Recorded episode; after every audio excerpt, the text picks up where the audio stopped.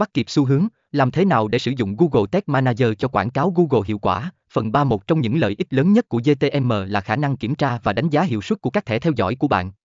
Bạn có thể xem liệu chúng có hoạt động đúng cách hay không, và nếu không, bạn có thể sửa đổi chúng ngay lập tức. Điều này giúp bạn duy trì một chiến dịch quảng cáo Google luôn ở trạng thái tốt nhất. Tổng kết sử dụng Google Tag Manager trong chiến dịch quảng cáo Google của bạn có thể giúp bạn đạt được sự hiệu quả cao hơn và tiết kiệm thời gian. Hãy chắc chắn rằng bạn hiểu cách sử dụng nó để theo dõi, đánh giá và tối ưu hóa chiến dịch của mình.